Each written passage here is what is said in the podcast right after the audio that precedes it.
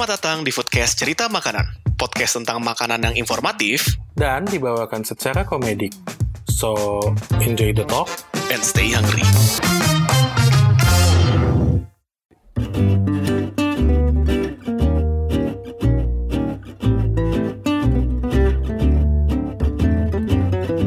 Kembali lagi di Foodcast Cerita Makanan bersama gue Zaki Gua Anggara.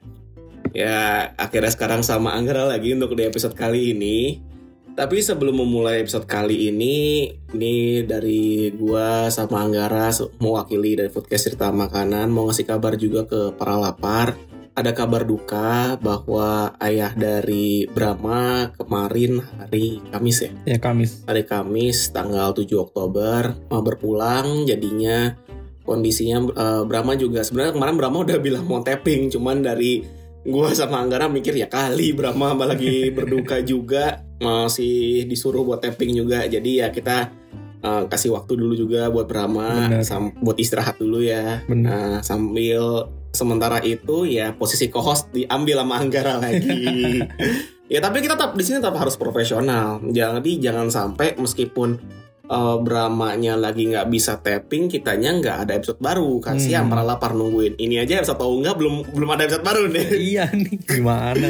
ya maaf ya, gue lagi gue juga sibuk. Tapi tetap kita komitmen harus eh, konten rutin at least seminggu aja dulu kita coba jalan Benar, lagi. Benar-benar. Nah, sekarang kita mau ngebahas tentang apa nih Gar? Kan eh, sosial media podcast kan dipegang sama lu nih. Dari lu Hmm. ada suatu hal yang menarik gak buat dibahas? Kalau kemarin ada yang baru nih, Apa tuh? permen lollipop rasa micin. Hei, baru mulai kok langsung bermain lollipop.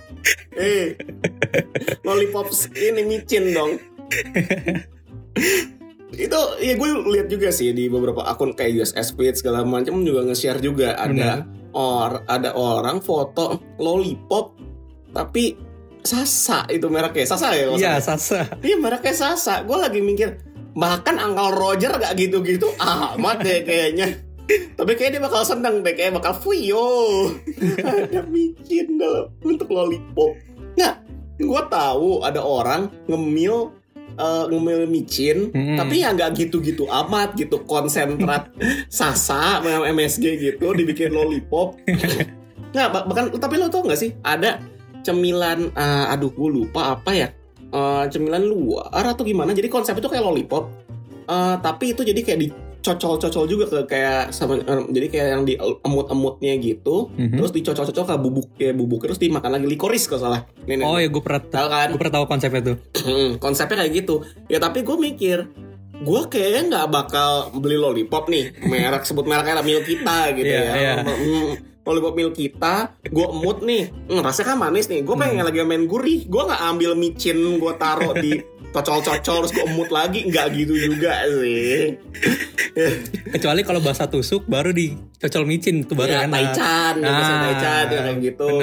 Nah, tapi nggak nggak lollipop juga. Konsentrasi serba banyak karena kan dalam dunia makanan kan juga ada regulasinya bahwa kayak ada maksimum takaran saji dalam per hari Mm. jadi micin MSG itu sebenarnya aman Hmm. selama tidak melebihi batas harian batas konsumsi harian Iya, dan gue yakin satu lollipop itu melebihi batas harian gue yakin kalau beneran ada tapi kalau gue cek-cek itu ternyata buatan tuan tiga eh 13 ya? 13, 13. Ah, akun 13 yang kemarin-kemarin bikinnya juga kan yang soal teh botol sosro dibikin dalam bentuk galon deh. Iya, teh botol sosro galon. Iya. Ya nyata itu hanya editan guys. Eh, Hmm. Jadi tenang aja buat para lapar. Itu tidak benar-benar ada dunia kita belum mau kiamat ya dengan kondisi orang udah mau konsumsi micin segitu banyak ya. Tapi aman, tenang. Aman, situasi aman. masih aman. Nah selain itu ada apa lagi Gar? Eh, apalagi ya? Kalau yang baru-baru ini sih ada yang nge-DM dari Quarkes nih. Hmm. Eh, tentang Twitternya Tiarbah. Oh siap tiarbah ya. Hmm, Heeh. Kenapa tuh? tentang food safety. Oh nggak kayak bukan food safety-nya deh, tapi lebih yang dibahas tentang food waste-nya. Oh, food waste ya bener-bener. Iya iya iya. Tuh gue kemarin juga sempat lihat tuh masalah food waste. Nah mungkin bisa nih buat di episode kali ini kita mau ngebahas tentang uh, komennya Chef Tiarbah tuh tentang uh, masalah food waste. Karena kan nggak salah tuh dari awalnya dia ngomentarin tweetnya, eh, tweetnya dia itu awalnya ngomentarin video yang eh, dari brand donat dan mungkin donat kalau nggak salah yang ngebuang donat-donat yang di displaynya mereka Oh setiap tutup ya, setiap tutup Iya. buang-buangin ya. Iya setiap tutup dibuang-buangin.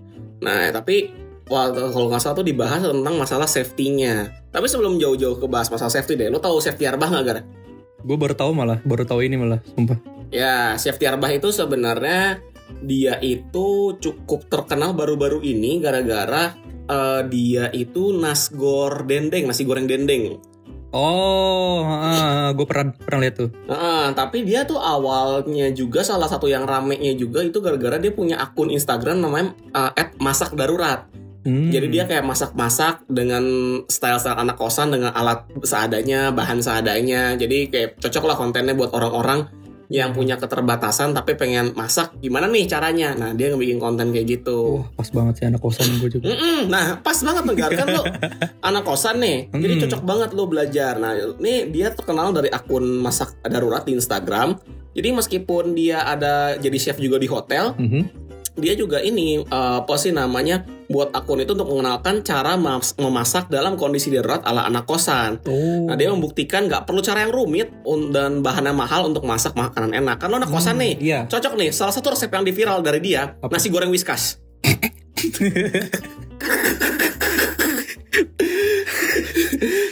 suka eh, ini gar suka eh, pelihara kucing Hmm. Iya, benar. Eh, kan Hmm. kadang-kadang lu kita biasanya tuh ya orang-orang yang sayang sama kucing tuh kadang-kadang lebih royal gitu Iya. ke binatang dibandingkan kita Oke. binatangnya kita kasih makannya whiskas atau royal canin gitu Hmm. kitanya makannya indomie dengar-dengar kemarin lu makan indomie 8 porsi kan Iya. Ya, lu makan mie instan 8 porsi tuh. Eh. Kan itu lu gak memikirkan kesehatan lu, tapi lu mikirin kesehatan kucing. Iya. Nah, ada baiknya nih. Ini kan dengan daru masak darurat nih ya. Iya. Lu ada di kosan lu apa yang bisa dimasak? Hmm. Hmm, iPad atau mau laptop gak mungkin dimasak Nggak, dong. nggak mungkin. Nggak bisa.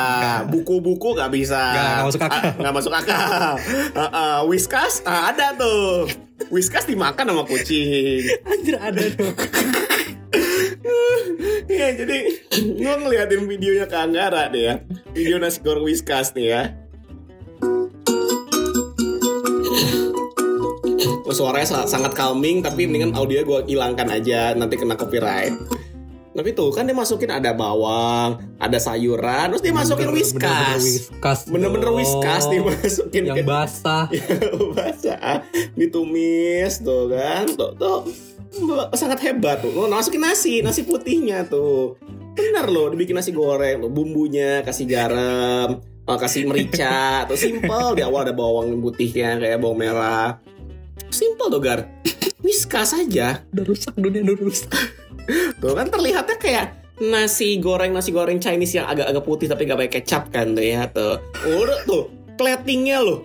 Pak platingnya tuh pakai telur Ah, telurnya tuh sambel, woi dilukis-lukis segala astaga. macem. Tuh kasih, woi tuh. Udah. Ada taburin bubuk bon cabe tuh kan. Tuh tuh udah. Keren. Tapi pertanyaan gua itu tadi dia punya telur tuh. Kenapa nggak telur aja yang dicampurin? Mas eh mas chef Tiarba saya mau nanya saya tahu masak darurat saya tahu nih masak darurat menggunakan yang ada di kosan Hmm. anda menggunakan whiskas. Tapi saya lihat di akhir Anda ada telur. Kenapa nggak bikin nasi goreng telur aja? oh mungkin nutrisi di whiskas lebih banyak tambahan Oh. lagi mungkin. ya mungkin lah. Tapi ya itu sedikit tentang dia. Tapi dia juga terlepas dia bikin konten absurd yang ini, tapi dia banyak bikin konten-konten bagus juga. Hmm. Ya gue respect juga gue mana Setiarba dan dia juga bikin nasi goreng dendeng sapinya tuh gue belum pernah nyoba tapi kalau gue lihat sih itu harusnya kombinasi rasa yang enak sih nasi goreng sama Hmm. dendeng sapi. Nah, dia itu backgroundnya kan dia juga chef di hotel juga ya. Hmm. Gue lupa hotel mana aja. Nah itu memang kalau orang udah kerja di hotel biasanya dia punya lebih punya knowledge masalah makanan Hmm. masalah food safety dan semacamnya. Dan kalau tadi kan ngomongin eh, di video yang Dunkin Donut itu ngebuang itu sampai bilang kapitalisme oh, kayak apa Korporat. gini, ya kapitalisme korporat kok gini banget gitu. Sampai makanan-makanan dibuang-buangin. Tapi kalau dari sisi eh, masalah food safety itu sebenarnya hal yang harus dilakukan sebenarnya. Jadi ada secara di regulasinya kalau di luar negeri itu di Amerika ada namanya FDA Food and Drug Association Mhm. Gama kayak kita kayak BPOM lah lembaga yang Oh. mengawasi uh, masalah makanan dan obat-obatan di ini di sana. Mhm. dan mereka sangat strict masalah kebersihan, sanitasi dan lain-lain ya sampai kalau kalian nonton film chef lah atau film apa pun itu yang tentang tentang restoran di luar negeri ada kejadian ada kecoa kah ada tikus kah atau ada apa itu itu restoran bisa langsung ketuna tutup tuh kalau bisa ketahuan sama FDA Oh, bener bener bener Uh-uh. bener. sementara di kita tikus bagaikan peliharaan lewat-lewat saja Bahkan dijadikan makanan pokok. Iya, kadang kita apa bikin bakso, isunya, Iya. isunya. Ada oknum yang bikin bakso tikus. Ada itu yang Oh. kalau misalnya di TV-TV mu- mukanya disensor gitu kan. Yang saya tidak uh, berniat untuk melakukan hal tersebut, tapi ya bagaimana? Ya itu ada oknum yang seperti itu kan, Iya. karena ada keterbatasan. Hmm, Wajar aja lah iya, kalau kita lihat ini. Tapi secara safety yang baik sebenarnya itu tidak boleh dilakukan. Bener bener. Nah itu uh, ko- kondisinya adalah yang kalau yang di case yang dibahas itu kan adalah Dunkin Donut ya. Hmm. Dunkin Donut kan konsepnya itu donatnya di display kan di donat yang mau kita makan tuh udah udah mateng, ditaruh, dipajang gitu kan. Hmm. Dan nungguin orang datang buat beli. Iya. Tapi kalau misalnya sampai udah tutup dia nggak ada yang beli, itu harus dibuang gar. Ah, sayang banget sumpah. Nah karena ada batasannya. Jadi untuk makanan dalam kondisi display itu kan dalam kondisi yang anget ya. Hmm. sebenarnya kondisi yang nggak nggak panas nggak dingin juga lain cerita kalau frozen kalau frozen itu bakal lebih eh, lebih aman tapi kalau di display itu tuh nggak bisa terlalu lama buat dibiarkan karena ketika dalam kondisi hangat itu bakteri lama kelamaan berkembang Oh. jadinya ketika sudah eh, sudah cukup lama di display dan nggak ada yang beli itu udah ada udah ada bakterinya sebenarnya. Meskipun mungkin masih ama, ma- untuk sebagian orang masih bisa aman-aman aja tapi untuk masalah regulasinya restoran hotel itu tidak boleh mem- memberikan makanan-makanan yang itu eh, makanan sisa ya Hmm. kepada orang lagi orangnya Oh. bukan cuma ke pelanggan ataupun mau disedekahkan pun nggak boleh juga Oh. kalau misalnya sudah melebihi batas waktu tertentu Hmm. karena ya balik lagi deh lu masa mau ngasih sedekah barang yang udah gak bagus gitu kan Hmm. lu kan jadi jatuhnya kayak ngeracunin orang yang mau lu sedekahkan padahal kan nggak baik juga Bener-bener. makanya ada beberapa cara sebenarnya untuk memanage hal tersebut biar uh, food waste-nya itu nggak jadi kebanyakan karena di satu sisi korporat wajar melakukan hal tersebut mereka harus menjaga perusahaannya biar nggak kena uh, inilah kena image buruk bahwa mereka men- menjual atau memberikan makanan mereka yang tidak layak Hmm. Meskipun ada yang juga bilang kenapa ya udah kalau nggak bisa kasih manusia kasih ke binatang aja. Oh iya benar. dipakan. Tapi balik lagi itu emang kalian nggak kasihan sama binatangnya gitu kan?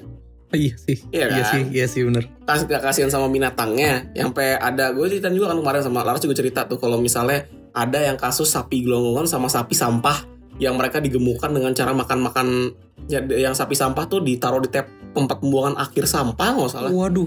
mereka jadi makan jadi gemuk kayak itu karena sampah tapi ya dagingnya jadi udah ngebar bakteri segala macem lu mau gitu makan daging kayak gitu Enggak kan sih. enggak kan Enggak sih.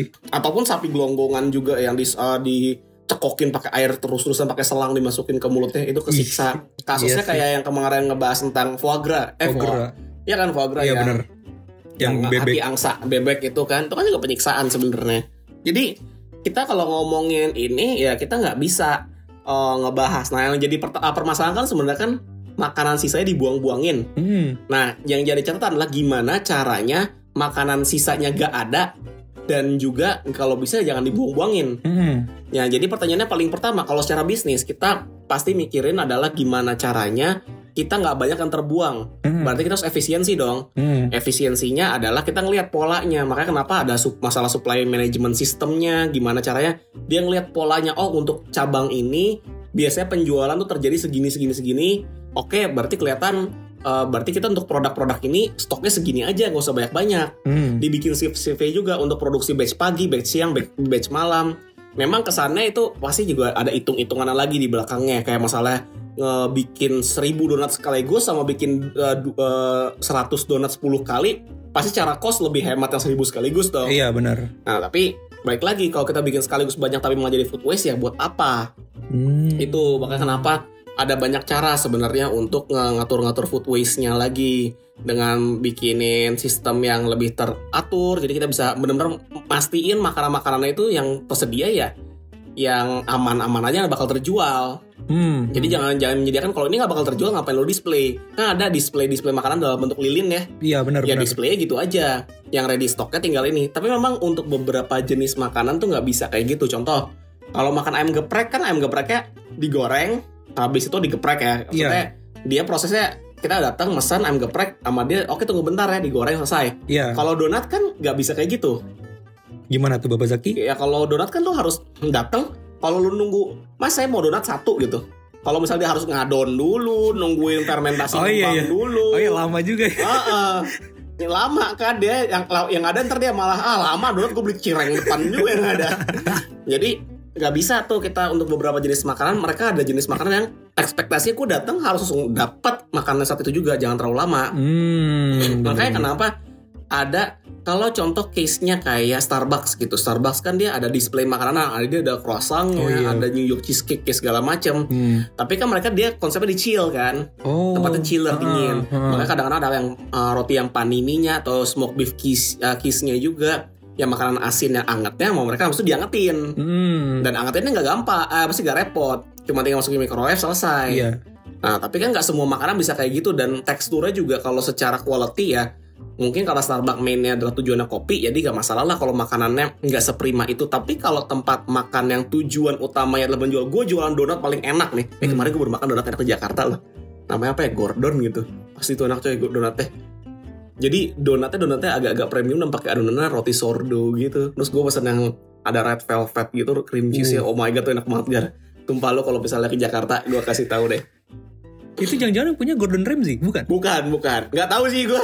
Nggak tahu gue. Itu gue juga baru tahu tuh kemarin ada Gordon. Nah cuman ya, balik lagi. Kalau eh, ngomongin masalah makanan-makanan itu pasti kita ada prinsipnya entah gimana cara kita memproduksi secukupnya Mm-mm. atau gimana cara marketing supaya terjual sebanyak-banyaknya. Hmm. Nah, itu dari sisi ininya ya, dari sisi eh, gimana caranya waste-nya nggak ada banyak. Nah, tapi sebenarnya eh, kalau kita ngomongin kalau misalnya emang udah ada bakal ada waste nih, masih ada sisa. Mm-mm. Gimana caranya waste-nya kita itu jangan dibuang, dikasih. Kan tadi masalahnya kalau dikasih emang lu mau ngasih suatu makanan yang udah nggak layak dikasih ke orang, lu malah ngasih gitu, lu sedekahkan ke orang lain kan tuh nggak baik juga kan? Iya sih bener. Nah gimana caranya? Se- lu mensedekahkan makanannya jadi lu udah kelihatan nih sebenarnya. Ini makanan udah gak bakal kejual nih. Hmm. Tapi kalau lu biarin lagi dua jam lagi ini udah gak layak untuk dikasih. Ya udah, Hmm. pas titik itu langsung kasih aja. Kenapa gak kayak gitu? Kenapa masih nungguin sampai berharap kayak ini dua jam lagi bakal ada kok yang beli kok ini segala macem? Ya udah dibikinnya kalau uh, sistemnya kalau udah mau ada titik di mana ini titik lu udah kayak uh, kecil kemungkinan lu mau menjual produk lu, tapi lu masih bisa ngasih sedekahkan ke orang atau mungkin jual dengan harga diskon. Hmm. Tapi menjual dengan harga diskon sebenarnya gue agak-agak nggak terap pengen terapkan di Indonesia karena mental orang Indonesia, mental kita kan yang kalau ngincar diskon ya, kalau ada diskon kenapa mesti ambil yang Iya. mahal? Iya benar. yang ada nanti orang-orang nongkrong Dunkin Donat, tapi nongkrong kagak beli nih, nungguin nih, nungguin, nungguin, nungguin, berubah harga, oke masuk gitu, anjir antriannya panjang langsung. Nunggu sampai tutup. Iya kan kalau gue yakin mental orang Indonesia kayak gitu. Karena waktu di Jepang juga gue kayak gitu kan. Waktu gue lagi liburan di Jepang eh, pas tahun 2016 kalau nggak salah, gue itu mau pas mau makan karena menghemat. Kalau minimarket eh, di supermarketnya sana ya eh, ya kayak model-model ya supermarket sana lah. Mereka punya makanan-makanan matangnya juga kan. Hmm. Itu mereka kalau di atas jam 6 atau di atas jam 7 itu harganya jadi diskon 50% atau gede lah diskonnya. Oh. Ya makanan-makanan yang fresh-freshnya Hmm. itu di diskon kayak salad lah segala macam ya akhirnya gue mikir oh memang tuh kenyataan banyak tuh orang-orang yang beli makanan diskon dan itu mereka mahasiswa-mahasiswa yang kayak gitu beli makanan-makanan yang sebelum dibuang itu mereka beli eh, mereka beli pas harga murah tapi kalau di Jepang kan mereka nggak semua orang seperti itu paling untuk Hmm. segmen kalangan tertentu Hmm. kalau orang Indonesia gue yakin semuanya juga bakal nungguin sampai berubah harga tuh yang ada jadi memang culture-nya menurut gue nggak nggak cocok lah diterapkan Iya, di bener, Indonesia bener, bener. lebih baik sebenarnya gimana caranya mereka supply chain-nya diatur supaya nggak ini ya nggak terlalu berlebihan Mhm. produksinya Mhm. dan habis itu tinggal mikirin gimana caranya buat eh, titik di titik mana orang itu masih bisa makanannya disedekahkan Hmm. Nah itu tuh sebenarnya ada gar dari FDA. Ini gue lupa kalau nggak salah dari namanya eh, Comprehensive Resource for Food Recovery tahun 2016 sih udah lama. Jadi tuh memang mereka tuh udah ngebahas bahwa dari economic research-nya di Amerika pada tahun 2012 ada 13 eh, 31 persen atau 133 billion pound dari 430 billion pounds yang makanan di food supply yang ada di retail Mhm. Itu tahun 2010 nggak kemakan. Hah? Jadi bisa bilang, bisa dibilang kalau ada tempat makanan, dia ada ngejual ada makanan-makanan display, 30% nya nggak nggak- nggak kejual, nggak kemakan dan Uh. dibuang. Eh, itu jumlahnya sangat gede. Itulah kenapa makanya ada regulasi gimana caranya untuk eh, recovering consumable food and moving it to hunger relief organizations. Jadi gimana caranya ya kerja- mu- mungkin baiknya juga ini ada kerjasama panti asuhan atau semacamnya Mhm. gimana perusahaan-perusahaan itu mereka udah bikin SOP ini makanan kalau nggak kejual dalam waktu sekian ini harus masuk ke langsung disalurkan ke panti asuhan kah atau sedekahkan segala macam Oh. itu regulasi yang bagus sebenarnya jadi Hmm. eh, secara dan itu secara anggaran jadi masuk bisa masuk ke anggaran CSR dari perusahaan sendiri itu juga Hmm. yang bagaimana CSR apa sih kepanjangannya customer pasti CSR gue sampai lupa aja CSR customer corporate ah, corporate social responsibility kok sampai lupa Ah. gua. Dan sekarang ada CSR untuk bagi-bagi itu kan yang perusahaan harus uh, giving back to the, com- uh, the community. Hmm. nah bisa juga nih. Jadi ya memang udah di di awal udah di plan buat contoh nih dari 10 donat. Hmm. dia bikin uh, 10 donat ternyata yang kejual itu berdasarkan rata-rata eh enggak sorry. Anggap nih di awal ada 30 donat mereka bisa di display rata-rata kejual cuman 10 ya udah mulai itu ke depannya dikurangin produksinya 15 aja Hmm. produksinya 15 nah dari 15 ternyata pas nanti ada titik di mana jam berapa udah nggak bakal kejual lagi contoh dari ini udah sampai jam 3 sore dari 15 cuma kejual 7 Hmm. ya udah delapannya langsung dia salurkan sedekahkan Oh, gitu toh. baiknya seperti itu memang Hmm. ya itu juga sebenarnya salah satu cara gimana kita bisa bertanggung jawab juga sih sama bisnis usaha kita biar uh, kita nggak memperbanyak beban inilah beban sampah makanan karena bener. selain secara uh, di agama juga tidak diperbolehkan untuk buang-buang makanan tapi juga secara ini secara limbah juga tidak baik nah tadi kan kita baru ngomongin masalah perusahaannya gimana bertanggung jawab tapi kadang-kadang kan perusahaan nggak bisa melakukan hal tersebut terus-terusan kan Hmm. mereka jadi memang ada perusahaan-perusahaan startup-startup Hmm. yang memikirkan gimana caranya untuk either food recycling atau mengurangi food waste-nya sampahnya. Jadi contoh nih, ada namanya Appeal Science.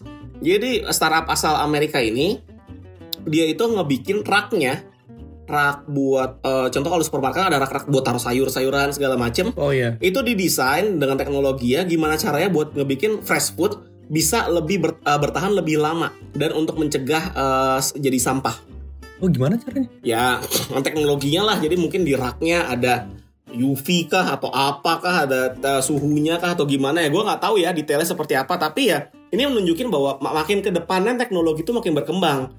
Jadi mungkin nanti ke depannya display dan kinoal tuh bisa pakai teknologi yang mereka kah biar donatnya lebih bertahan lebih lama biar gak ada bakterinya atau semacamnya. Ada juga nih startup namanya Olio. Dia dari eh, UK itu dia eh, aplikasi buat connect neighborhood ya ke tangga-tangga gitu buat lingkungannya. Kalau misalnya ada yang makanan yang surplus nanti bisa di sharing Oh. jadi dari daripada jadi waste bisa di share sama uh, lingkungan sekitar. Karena kan kalau deket kan cepet kan uh, ngasih ngasihinnya kan. Ada tuh cara seperti itu.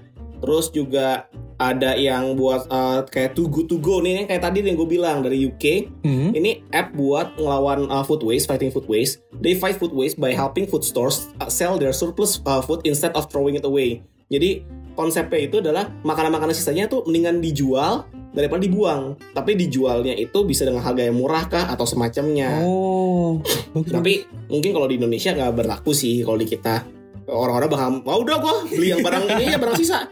Aman aman aman aman. Perut saya kuat. Ah, kuat lah. Masa pecel lele pinggir jalan? Sehat. Makan McD yang udah tak udah seharian nggak kuat bisa aman. Aduh, ya. ampun. ya itulah. Jadi ada banyak kok sebenarnya. Ada yang buat cara ada perusahaan namanya Karma dari Sweden. Dia itu food waste management app yang Mhm. uh, mengkoneksikan antara surplus makanan di kafe sama Mhm. restoran sama grocery uh, ke consumer sama yang uh, apa sih ke pembelinya dan harga yang murah sama konsepnya kurang lebih seperti itu jadi gimana caranya buat makanan-makanan sisa kayak tadi yang dan Donatnya itu dibuang-buangin Mhm. daripada dibuang mendingan dijual dengan harga yang murah atau disedekahkan Hmm. tapi balik lagi yang jadi poin adalah gimana caranya meminimalisir makanan-makanannya supaya nggak kebanyakan produksi sampai dibuang banyak-banyak Iya. dan juga mastiin yang dijual lagi dengan harga lebih murah ataupun disedekahkan Mhm. masih dalam standar yang aman untuk diberikan. Itu sih Hmm. karena yang dikhawatirkan kalau kita memberikan barang yang tidak layak kan juga tidak baik juga. Benar, benar, benar. Ya mungkin itu sih kalau untuk ngebahas food waste. Jadi gua rasa banyak lah orang-orang yang mau komentari masalah kapitalisme segala macam. Ya kita harus lebih belajar lebih dalam lagi masalah operation bisnisnya, Hmm. masalah masalah sanitasinya segala macam. Kita nggak bisa langsung ngejudge, wah ini kapitalisme nih kayak gini segala macam. Iya itu standar operasional prosedur memang harus dilakukan seperti itu. Mm-mm. Tapi memang kalau misalnya ditanya ke gue pribadi, apakah itu mubazir? Ya, Mm-mm. ada mubazirnya. Benar. Meskipun tidak boleh uh, kita bilang, ya udah makanan itu kita kasih ke orang aja sedekahkan. Ya kalau lu sedekah barang-barang yang tidak layak disedekahkan buat apa? Ya tinggal kita carilah inovasi-inovasi ke depannya yang bisa uh, membuat hal-hal itu tidak mubazir dan Hmm. tapi masih layak juga untuk diberikan. Oke. Mungkin itu aja sih kalau dari gue. Dan lo dari gimana? Kalau dari gua ada satu sih. Apa? Gua pernah makan whiskas. Anjing, anjing balik lagi dong ke tadi. Bahas nasi goreng whiskas. Ngomong anjir-anjir sendirinya pernah makan anjing. Itu gimana ceritanya anjir? Sumpah kan gue sering pelihara kucing tuh di Ah. kosan. Dulu pas lagi gua sekamar sama Ardan tuh, gue sering banget beli whiskas dulu tuh. Iya. Dan gue penasaran sama Ah. sama makanan whiskas ini. Gue ngomong ke Ardan, Dan, lu mau nyoba nggak makanan whiskas? Hah? Kagak lah, kata dia gitu. Ya udah gue mau nyoba. Ya udah lu goblok gitu kata dia. gue coba. Dan lu mau tau gak rasanya apa? Apa? Dia rasanya tuh lembek. Terus Bentar, bentar. Ini whiskas yang basah atau whiskas yang kering? basah-basah. Basah, oke. Gue coba sejumput tiga jari nih, tiga jari ya. Eh, Gue coba. Ada rasa ikan ya. eh, eh, Gue kira bakal asin, cu- cuman pas lagi gue rasa hambar sumpah. eh. Kok kucing mau ya? Ya kan dia kucing bukan orang. eh tapi ya karena memang eh, secara lidahnya sama indera apa sih lambungnya kucing emang tidak bisa memproses makanan yang terlalu eh, berbumbu sebenarnya. Mm-mm. Makanya kan kucing nggak boleh kasih makanan pedas kan? Mm-mm. Tahu kan kalau misalnya itu. Ya memang rasanya relatif plain. Tapi ngap Gue kira rasanya kayak sarden asli. kalau misalnya rasanya kayak sarden Whiskas nggak usah jualan, botan aja tuh merek-merek botan ABC kasih langsung ke kucing, nggak usah bikin merek Whiskas. Oke sih, kalau dari gue itu aja sih. Aduh, pengakuan ternyata. Tapi lu pernah nyoba Whiskas yang ker- keringnya nggak? Kering pernah, pernah nyoba. Pernah juga sih anjing. Terus yang kering gimana rasanya? Yang kering sama sih rasanya hambar, cuman emang agak crispy crispy gimana gitu. Makan pakai nasi kan? Gagal lah. Kan lumayan gantiin kerupuk. Kalau enak gue pakai nasi. Itu makanya. Enak pakai nasi. Dan gue rasa nggak enak ya udahlah. Nyesel gue juga makan.